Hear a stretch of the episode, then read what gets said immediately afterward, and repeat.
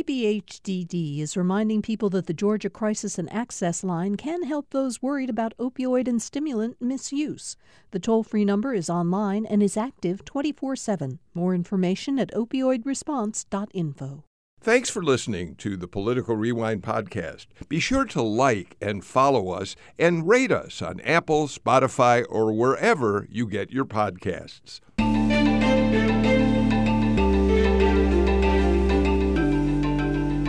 It's another brand new week on Political Rewind. I'm Bill Nigut. Thank you so much for joining uh, us for uh, today's show. We're going to hit September uh, before the week is out, but I looked at the forecast. It doesn't appear to me that the weather is paying much attention to the fact that we're beginning to move into the fall season. It looks like it's going to be pretty hot all week. And of course, politics is hotter than ever with Election Day approaching much more rapidly than many of us really kind of can comprehend at this point.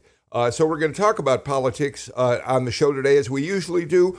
Um, if you watch the Sunday shows over the weekend, uh, then you know that um, a very big topic was reaction to President Biden's student loan forgiveness plan. Uh, a lot of controversy around that. We're going to talk about that a little later in the show. And um, abortion.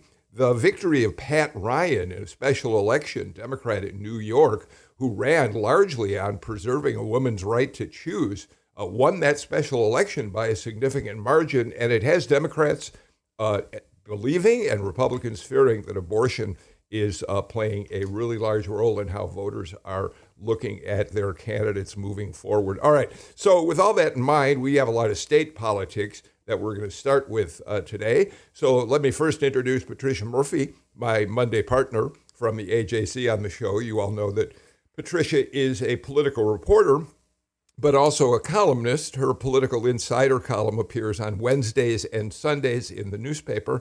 And of course, Patricia oversees the Jolt, which you read every morning on ajc.com. Hi, Patricia. Thanks for being here. Good morning. Thanks for having me. Absolutely. Tammy Greer is back with us today, political science professor at Clark Atlanta University. Um, how are you, Tammy? I'm great this morning. Thank you, Bill. Started the semester. Um, Hooray.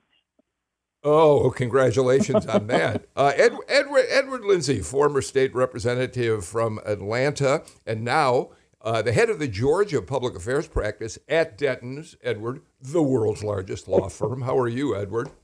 Very fine. Thank you for having me. Look forward to today. And we're really happy to have back with us Melita Easters, who is the founder and director of the Georgia Win List, which uh, for years now, uh, Melita, after founding the organization, uh, set out to recruit Democratic women who are pro choice. She's done that. You have 59 candidates in this cycle, Melita. And we're going to talk about um, how abortion is animating the conversation, in, especially in legislative races. But we should also introduce you now by saying you are now appearing regularly as a panelist on the Georgia Gang, which uh, appears on Sunday mornings at 8:30 on uh, Fox 5. Hi, Melita. Hi. Thanks for having me. It's it's much easier to be ready for radio than television. and believe me, I completely understand that. All right. Um, so, Patricia, there were three events this weekend that um, spoke to what's going on in uh, the uh, campaigns in Georgia. Uh, first of all, the Democrats, state Democrats, had their annual convention in Columbus, attracted, I think, some 1,200 or more people. We'll talk about that. Uh, second, Ted Cruz was in town on uh, Saturday, and he held a super PAC event called, quote, Together for Truth which of course attracted a lot of very conservative Republicans. But I'd like to start because there was something unique, I think, about it with the GOP fish fry in Perry, Georgia. Um, it's a, a, a big event for Republicans in middle Georgia.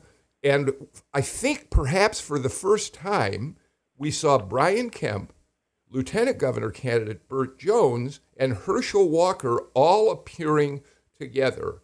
And Patricia, it strikes me that that's a story a little bit like Goldilocks and the Three Bears. You have Burt Jones, a full bore election denier, you have Herschel Walker sort of not wanting to wade into that situation, and Brian Kemp, of course, who refused to go along with the uh, election denier uh, uh, and, and overturn the results of the Georgia election. So it was interesting they were all together. Have never ever thought of Goldilocks and election deniers in the same concept. So I'm so impressed right now. I'm going to put Herschel Walker a little closer to the Burt Jones chair of election denial than uh, Governor Kemp simply because um, Walker was not even living in Georgia at the time, but he did tweet quite a bit during the election aftermath. And one tweet in particular, he said, just let Georgia vote over again. Just do the whole thing over again, and then we can find out who really won. So he's never really Fair stood enough. up for the election Fair results. Um, however, you are exactly right, Bill, and that these are three sort of islands in the ocean of the Georgia GOP right now. Um, none of the three of them are tightly aligned. They have not been campaigning together as a GOP ticket so far. Um, obviously, there were contested primaries that made that impossible up until primary day. But even over the summer, we have not seen these three uh, gentlemen out, you know, kind of like riding the rails around Georgia as a, a sort of like a triple a triple draw. So it was very significant to see a picture. It's the first one we've ever seen of Herschel Walker, especially Herschel Walker and Governor Brian Kemp. They have not been sharing the stage before.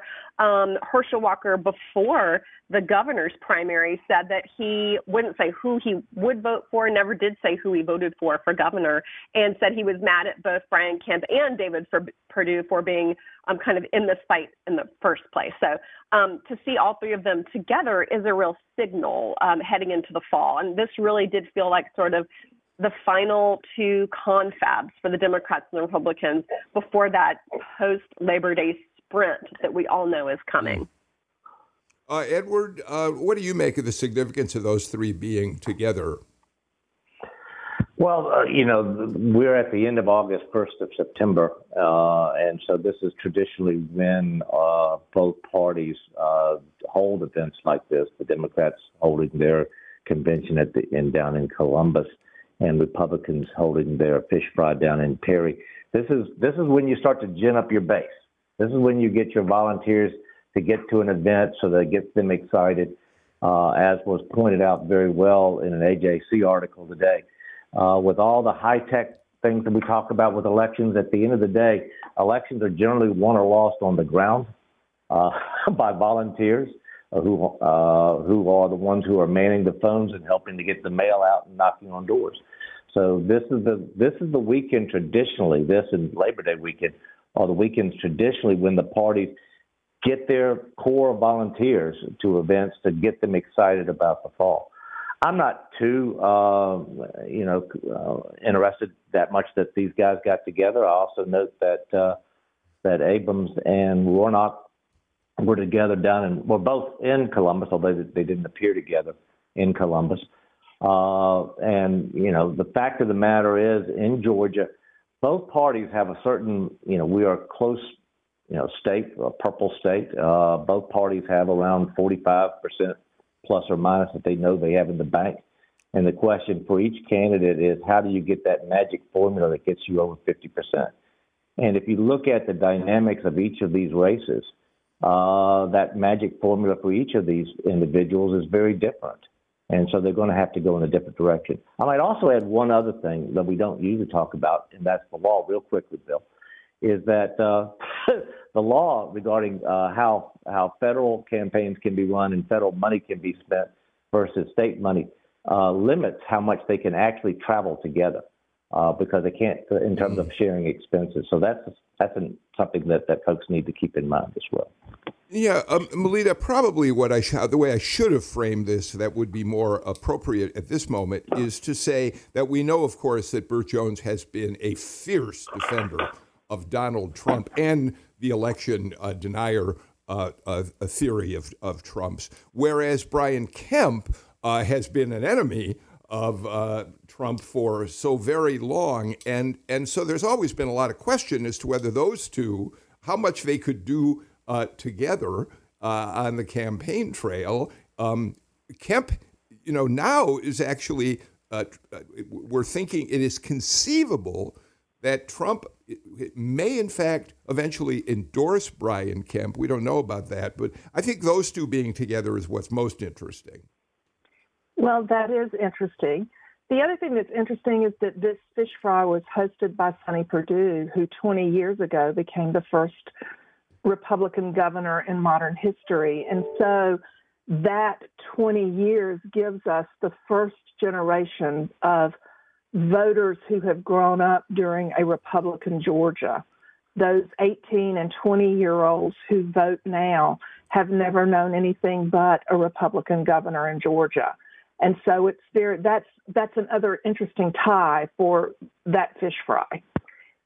Okay. Um, by the way, Patricia, and then I want to get Tammy in. Although they made uh, Governor Kemp made a lot out of the fact that that was where Sonny Perdue got his start. He was born there. Oh, we should not forget that your former boss, Sam Nunn, uh, one of the most highly respected Democrats in Congress for many years, also hails from uh, Perry. Patricia.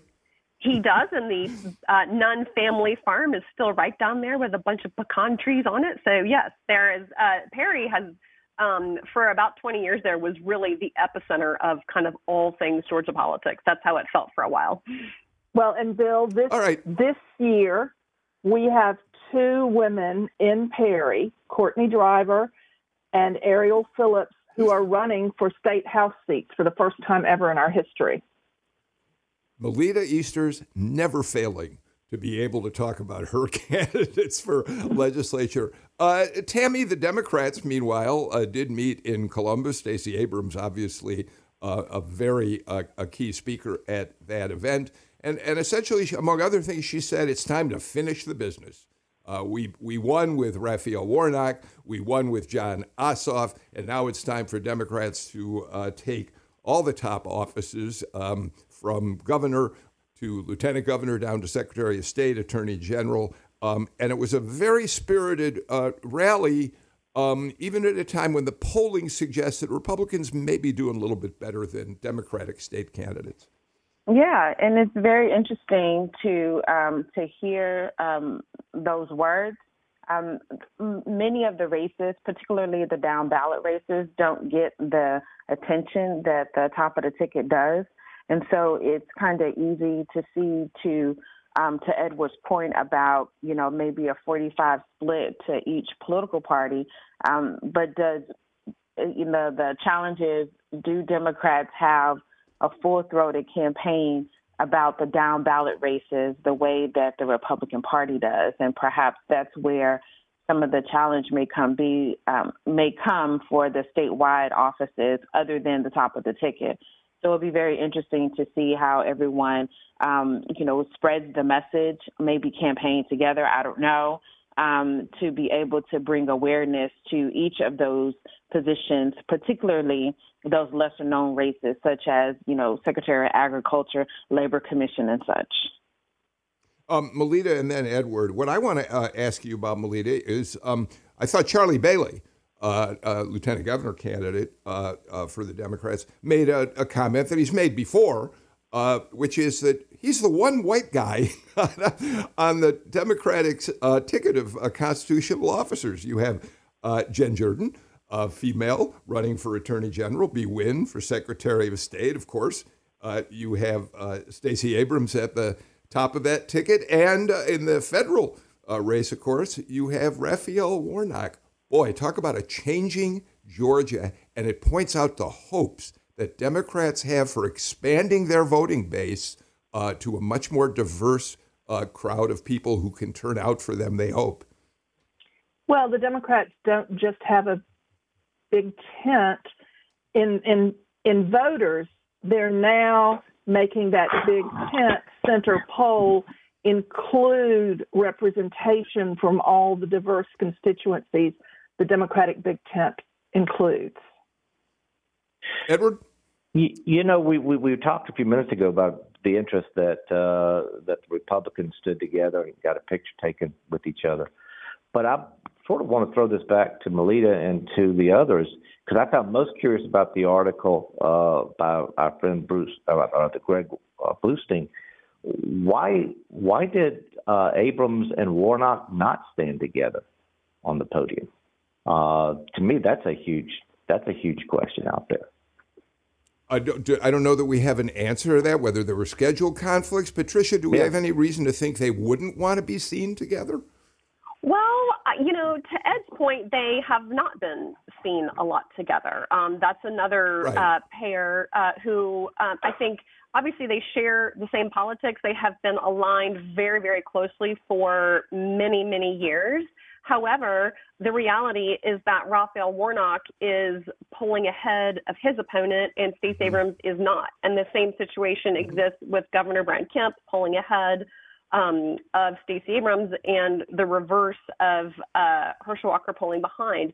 Candidates really take a risk to take on the sort of the downsides of people on their ticket if they are not if they don't need to, do you know? And so I think that they want to be able to have their own independent brands um, while also sort of sharing those same political philosophies. Um, but I think it's a I think, I think it's a very fair point. We have not seen Abrams and Warnock out uh, stumping together. Uh, we certainly haven't seen the Republicans stumping together. I think all of that will likely come, um, but we haven't even really seen a whole lot of time with those two spending spending together. Although they were all in Columbus at the same time.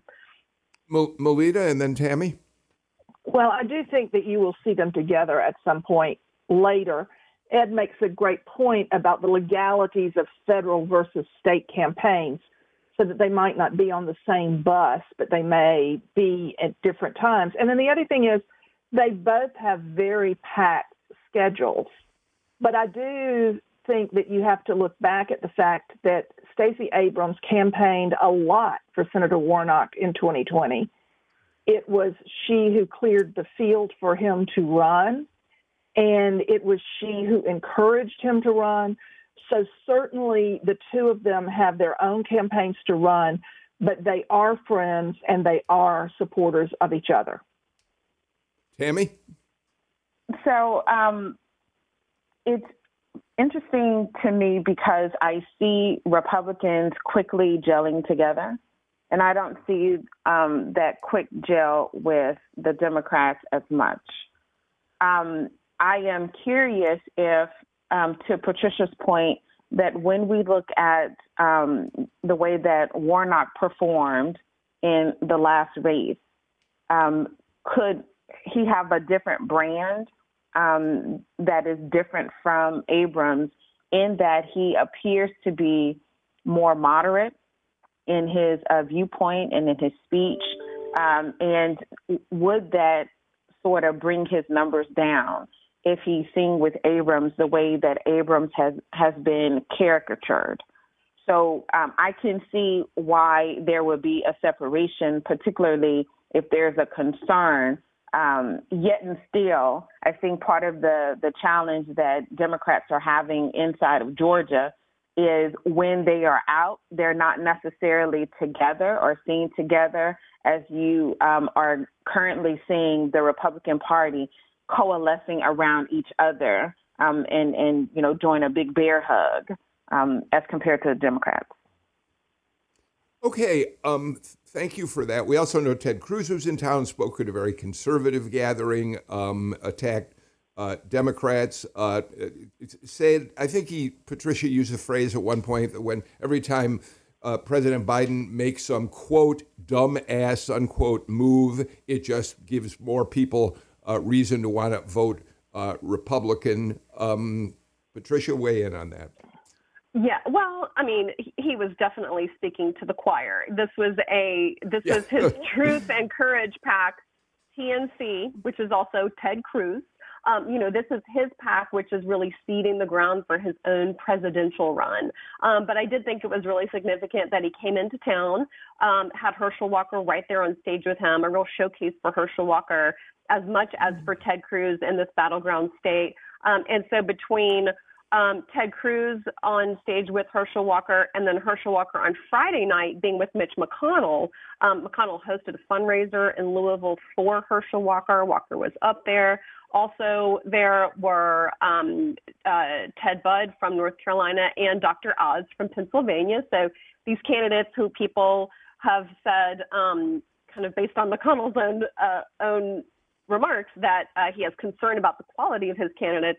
He is nonetheless raising money for these candidates. It's not a situation right now where Republicans have pulled out their resources, they've lost confidence in this ticket. That is not the case. They are raising money, spending money. They want this Senate seat very badly and are getting behind Herschel Walker to take it away from uh, Raphael Warnock. And then I will say quickly on the Democratic piece, um, Warnock uh, uh, may not have been in that big group picture, but the group picture of Stacey Abrams with all of the other nominees, all 14 um, congressional candidates were down in Columbus, the entire statewide ticket, and they really are, to your point, showcasing their diversity just with their pictures. It is there are yeah. people who are Asian, uh, black, white, male, female from all over the state, urban, rural. They really want to say, and Stacey Abrams vocalizes this we reflect the state of Georgia. We are Georgia, and Georgia voters should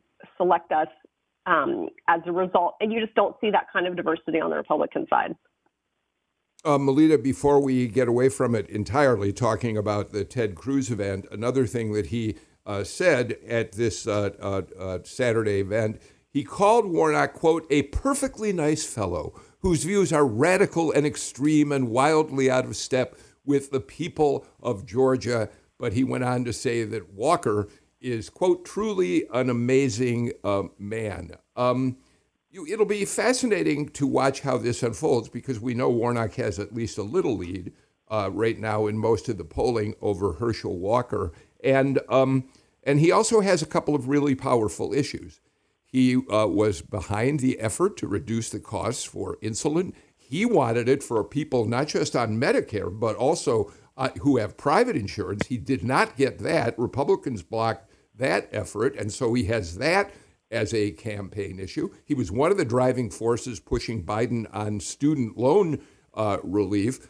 Um, so uh, he has some pretty powerful issues that he's worked on in the Senate uh, to run on. Uh, but that's also one of the reasons that a guy like Cruz would call him an extremist. Well, Warnock is an eloquent spokesperson for all of his issues, as opposed to Walker, who has to bring in others to explain what he's all about. And Warnock, I think, resonates very well with the voters, and he has that wonderful way that only a preacher does of working the crowd and speaking in a way that makes everybody feel he's speaking directly to them. And so I believe we're going to see Warnock as his bus tour of Georgia continues, um, really picking up in the polls. Edward? Well, the question is, uh, you know, how much will this race uh, wind up nationalized? And, and I suspect it will overwhelmingly be nationalized in which ultimately the question will be for voters uh, whether or not you want a Republican controlled U.S. Senate or you want a Democratic controlled U.S. Senate. Uh, and while, you know, some of these things regarding the personalities of Warnock and Walker may play with a few folks, um, 99.9% of the voters are going to ultimately be walking in and asking themselves that question. And since uh, President Biden uh, sits in the White House, uh, it's also as part of that nationalization is is whether or not you are satisfied with uh, his administration and how he's running the country. So you know, um, I'll, I'll, after uh, what will probably be hundreds of millions of dollars, it's really going to come down for voters. A, simple question: Do you like Biden or not? Do you want a Republican Senate or, or a Democratic Senate? Okay, um, I want to get to the first break of the show, but uh, Edward Lindsey points out that uh, Republicans uh, have been and will run on, on Biden's record, especially in terms of the economy, inflation, uh, particularly. But Democrats think they have a very big issue right now, and that's the Supreme Court's overturning Roe. I want to talk about that um, and a lot more when we return on Political Rewind.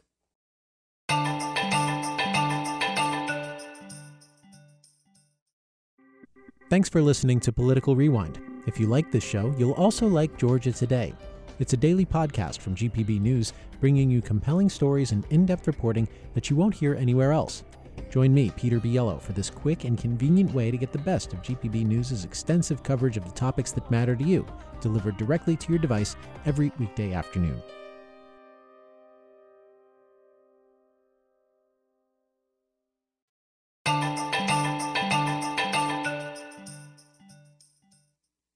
Tammy Greer, Melita Easters, Edward Lindsey, and of course Patricia Murphy joined me for uh, today's show. Uh, Patricia, uh, we are starting to uh, get this uh, sense, uh, talking to Democrats, that they believe that their chances to do well in congressional races aren't as ominous as they appeared to be for months and months.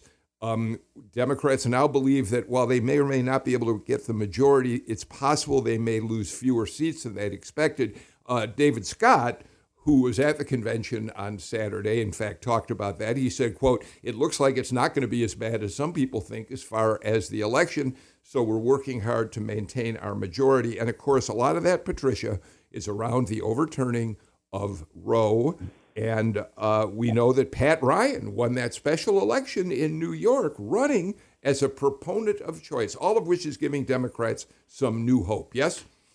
Uh, yes. Um, I think there are two dynamics going on for Democrats that are making them feel more hopeful and sort of more buoyed. One is that um, Joe Biden's approval ratings have ticked up over the last two weeks. Um, he's up about five points, especially on the economy and inflation. Um, I think that has to do with the Democrats passing a number of bills um, that they were not sure were going to get across the finish line. Democrats just feel they are, can demonstrate a functional party that has delivered on its promises. Um, the second piece, of course, is the question of abortion rights. And this will be the first election in um, 50 years where women are voting with this knowledge that their uh, reproductive rights um, are on the ballot in many cases, quite literally in some states, and then uh, just in terms of who you're picking as your leaders in the others. And so um, I, I really do think that that is going to scramble the issue set for some voters, not for all. And some of those voters will be pro life voters, by the way. Um, but Democrats are looking at their own internal polling and focus groups, and they're seeing abortion rights as just an unbelievably powerful motivator among a certain group of voters who were maybe they were probably going to vote before. Now they're volunteering and knocking on doors. For those who are knocking on doors uh, already, they are donating. They are reaching out to get their own neighbors going, to reach out to their own women, especially in their communities. So Democrats see this, um, especially in the past four special elections for Congress.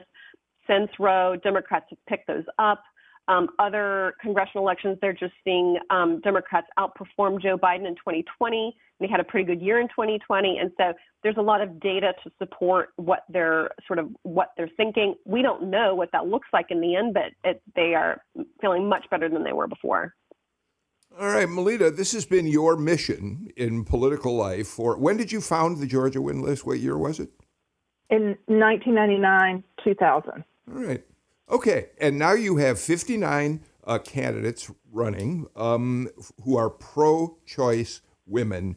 What do you believe is going to happen in legislative races? It's one thing to talk about the governor's race and abortion in that, uh, and, and whether it can tip the balance, but our legislature, and for that matter, the Senate race, but our legislature is firmly in the control of Republicans. Their majority isn't what it had been.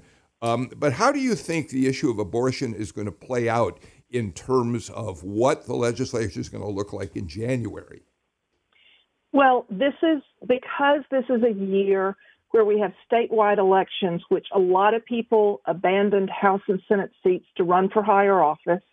Because we have newly drawn maps, we have more contested legislative seats than ever in, in history, really. And we have 30 what I call new face House seats, where the women who are running, if they won, would be newly elected.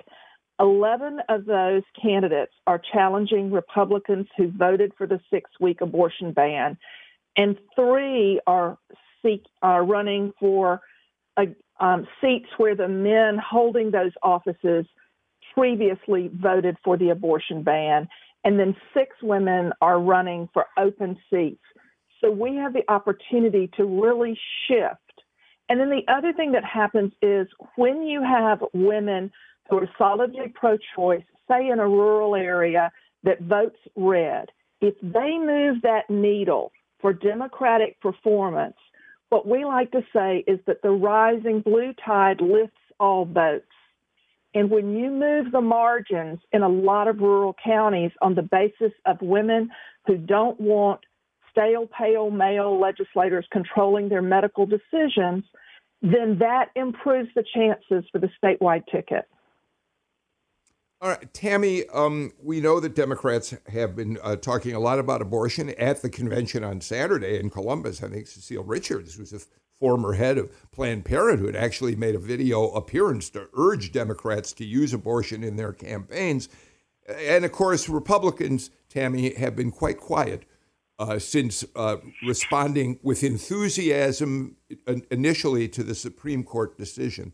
And one of the things I'd like to ask you about, and then I'd love to hear Edward's take on this, is um, Republicans have, really, I mean, while they celebrated initially the overturning of Roe, I, I have not heard too many Republicans who have expressed any deep concern for women who are facing difficult situations. Not that they should suddenly say they're pro choice, but we haven't even heard them say they recognize that women are now faced with making uh, more difficult decisions. There's a, a missing uh, element of huma- humaneness in their uh, embrace of, uh, of abolishing or severely limiting abortion.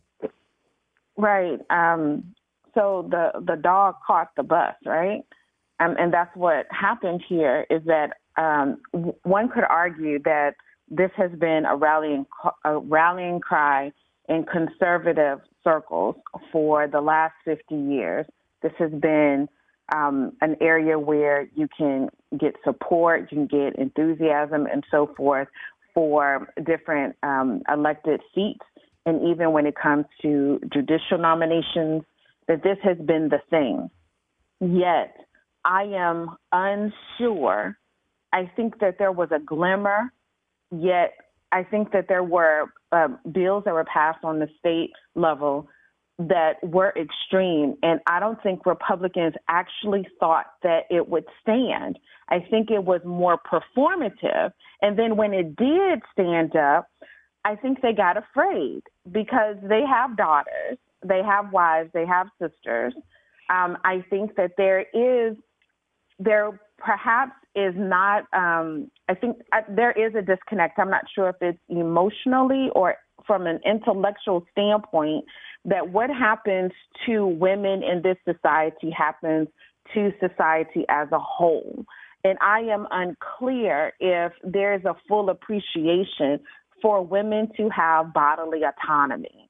I want to have access and control over my own self because i am able to make those decisions myself. Edward, is there a place for a Republican to say, we cherish life? We are glad that abortion is going to be severely restricted in many states, if not outlawed in some. But at the same time, we do understand that we now, now need to provide new help for women who are going to struggle with it. Is there a place where that kind of Republican can exist today? Yes, and and not only can that should, can that kind of Republican exist, but that kind of Republican should exist. Um, you know, not you know, let's move beyond the issue of, of winning and losing elections, but let's sort of sort of talk about the the dynamics of this issue uh, and how it impacts people. Uh, Republicans, uh, and I do know a lot of Republicans are actually out there on the ground talking about these issues, Bill. Um, perhaps not as loudly as they should but certainly there needs to be uh, a full discussion by Republican candidates, uh, particularly in, in when you first start off with those hard cases, in cases of rape or incest, or where the life or serious health of the mother is at risk, or where the child uh, cannot survive outside the womb, those hard cases. And then you go from there to the question of where do you uh, draw the line when it comes to abortion? because we do hear some extreme comments from, by Democrats as well, which they don't want to have any kind of restrictions on abortion. Most people, I think, most Americans lie somewhere where they want to go. Look, uh, we have two fundamental principles here. One is the right to be left alone, to have some some autonomy when it comes to your life, and that includes your physical health. And then there is the the the the, the principle of a fundamental duty of government is to protect innocent life. Isn't there a place somewhere uh, within that continuum of a pregnancy where that line can be drawn, where we can first respect a woman's autonomy uh, and privacy and the, the, ability to make certain decisions on her own, and at some point in there, we uh, can then turn we can then sort of focus on protecting an innocent life that is viable otherwise viable. So, you know, these are tough questions that uh, I think folks, uh, Republicans will need to step up first. Uh, but down the road, uh, Democrats are going to have to step up as well, as we saw with uh, with Stacey uh, backtracking somewhat from earlier comments she made immediately after the Dobbs decision, and then came back and started saying, "Yeah, I can understand certain restrictions we can put in place." So we're going to have both parties, anybody in office, uh, is going to have to start sitting down and taking this issue a, a, lot more seriously than they have in the past when there was a protection uh, by the Supreme Court on this issue. Patricia?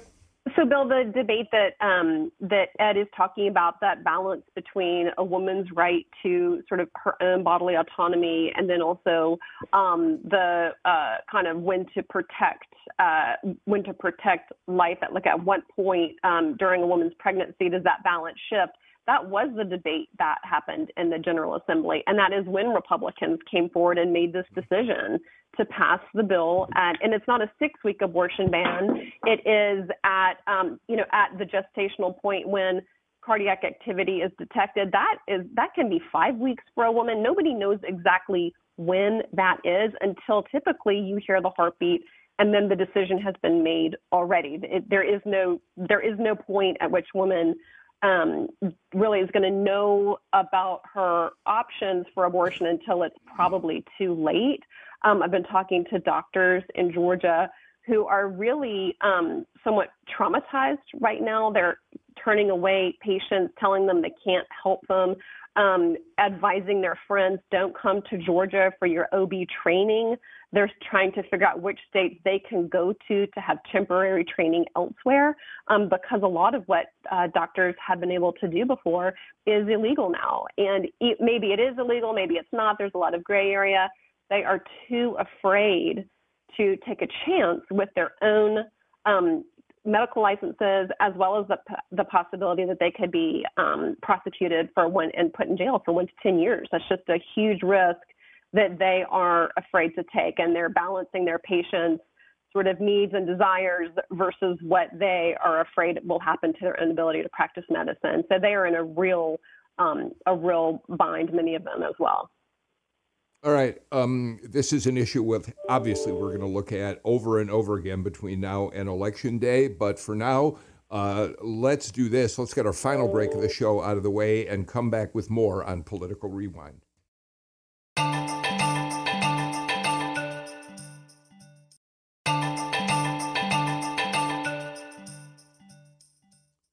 Tammy Greer, let me start with you on this uh, student loan uh, forgiveness uh, topic. Um, there's been obviously a wide variety of responses to the Biden plan. Uh, some Democrats don't like it very much. Republicans have attacked it on various fronts. But one of the ways they've attacked it is as a clash in the culture wars, um, suggesting that what's happening here is that the so called elites are getting uh, debt forgiveness at the expense of blue collar uh, working people who are going to end up paying for all of this because of the enormous cost of relief of, of forgiving uh, this debt. But, and the reason I start with you, uh, we've looked at data. I looked at data over the weekend that number one says that this is going to be of enormous uh, impact at HBCUs because something like 70% of students who attend HBCUs have a Pell uh, qualify for or have uh, Pell Grants.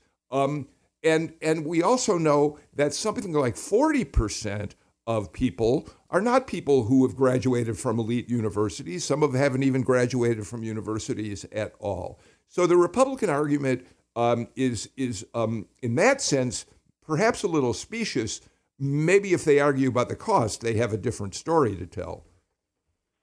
So I find the argument about this fascinating, um, and this goes to the Republicans are on message and Democrats are everywhere, kind of. So um, first, first, um, I the Washington Post last week, the end of last week, um, had an article um, to which it was very clear that if you uh, are a graduate student, then you had relief. If you had Pell Grant, you had relief. If you paid during the moratorium, you can get that money back. If you um, went to a vocational school to become an electrician, a construction worker, um, to become a truck driver, um, you get that relief back. So this is not a blue collar, white collar issue that the Republicans are attempting to put these um, to put this relief in. This is actually beneficial for so many people on so many different levels. First generation um, uh, college students are getting this relief. Uh, people who have Pell Grant are far from elitist. These are people that are, you know, not that far above the poverty, the federal poverty line, who are who are qualified to get this money um, or this relief based on their parents' economic status. So this is of tremendous benefit for a generation of people that are growing into a space where in order to get uh, many of these jobs that Republicans say we don't need higher livable wage to work at a fast food restaurant because you shouldn't be working at a fast food restaurant while you're an adult. So the the space where people are attempting to move into to become teachers, that there's a shortage. To become um, your construction workers where there's a shortage, to become an electrician where there's a shortage. These are the spaces where there is encouragement by the federal government to ensure you have employable people who have the skill set to fill these gaps.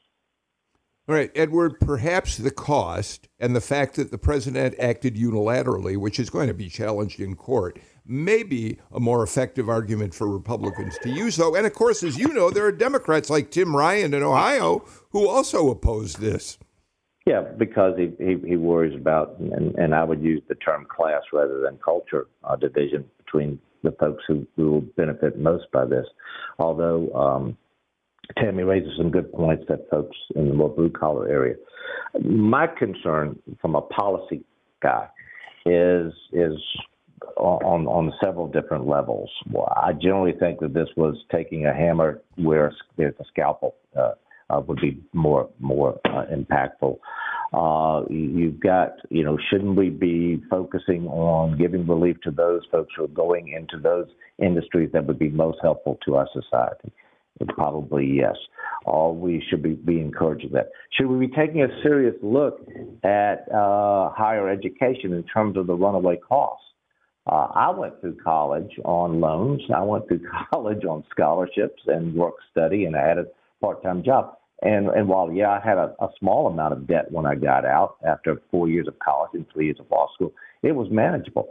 Uh, the amount of debt that some of these uh, young people are coming out with from very similar institutions that I went to, uh, you know, is staggering uh, and and raises some serious questions as to what how did we get to this place when it comes to the cost of an education rising so rapidly.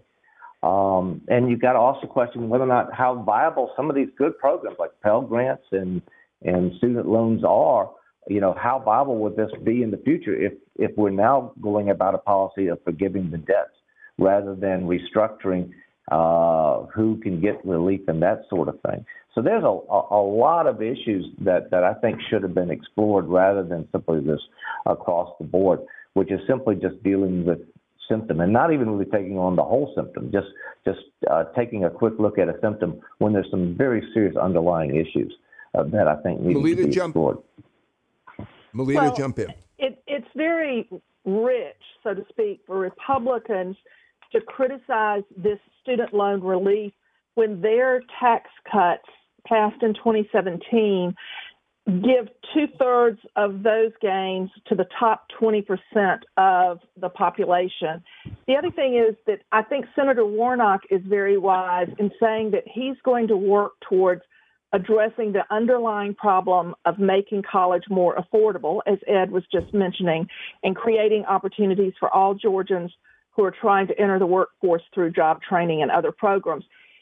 State funding for higher education has greatly diminished under the two decades of Republican control.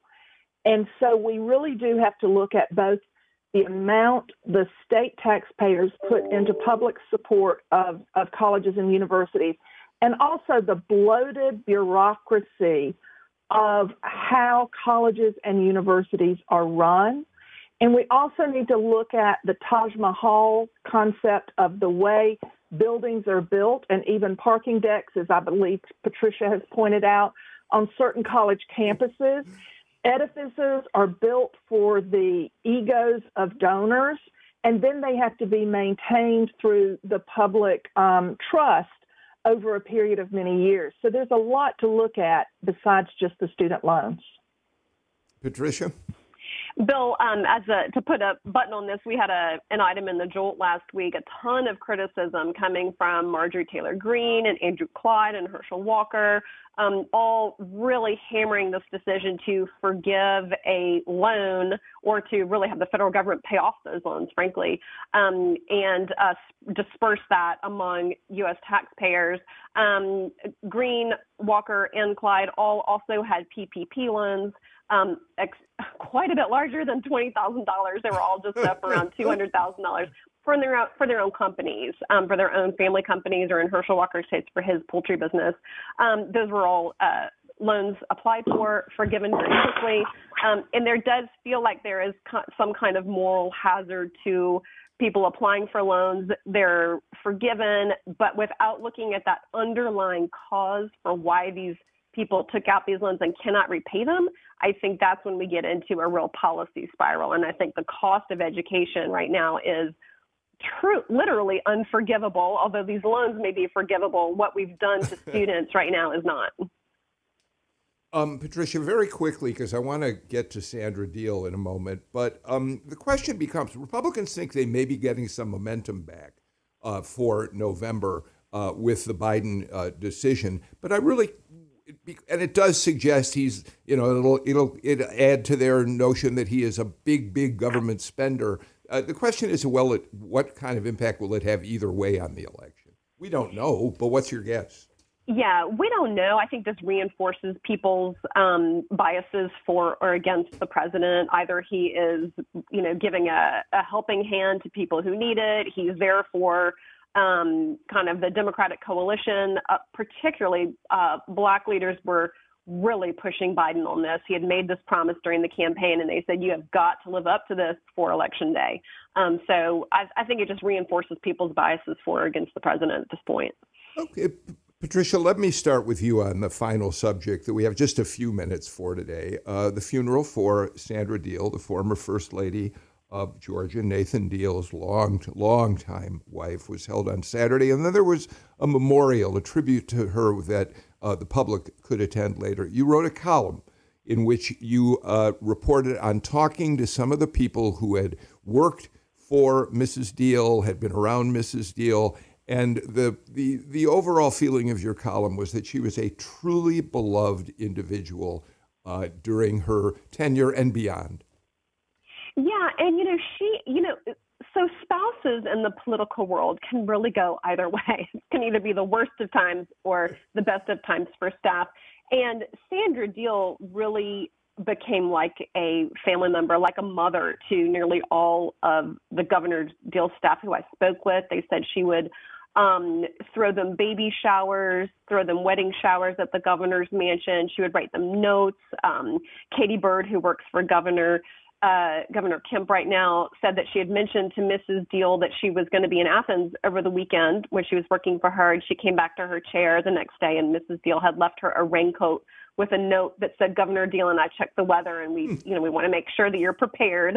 Um, just a lot of things, large and small, um, but really there is now a group of uh, veterans from that campaign and that uh, that time in government who feel like they've taken from Sandra Deal the lesson to treat people with respect and kindness, um, and to uh, believe in first chances and second chances. And so um, she also is very close with the prisoners who work in um, the governor's mansion. So they really painted a portrait of a woman who left an incredibly positive mark on the people she knew. And then those people now are in state government at very high levels trying to kind of live out that example as well.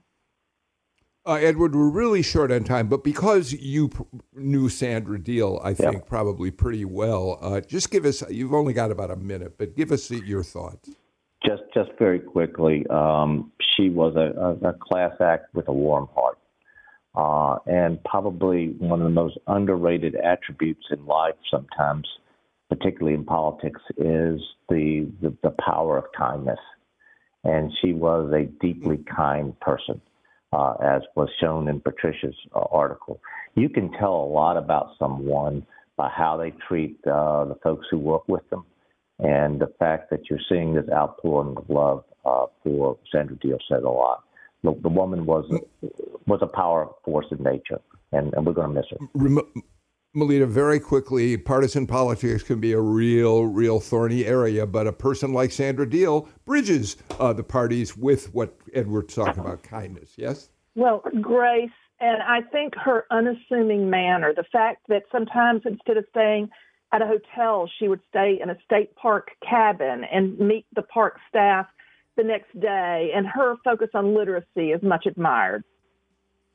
All right. Thank you all. I, I really appreciate those final comments um, in today's show. It was a wonderful conversation. Thank you so much, Melita Easters, Tammy Greer, Edward Lindsey, and Patricia Murphy. We're back with a brand new show tomorrow. Until then, I'm Bill Nigut. Please take care and stay healthy, everybody. Bye bye.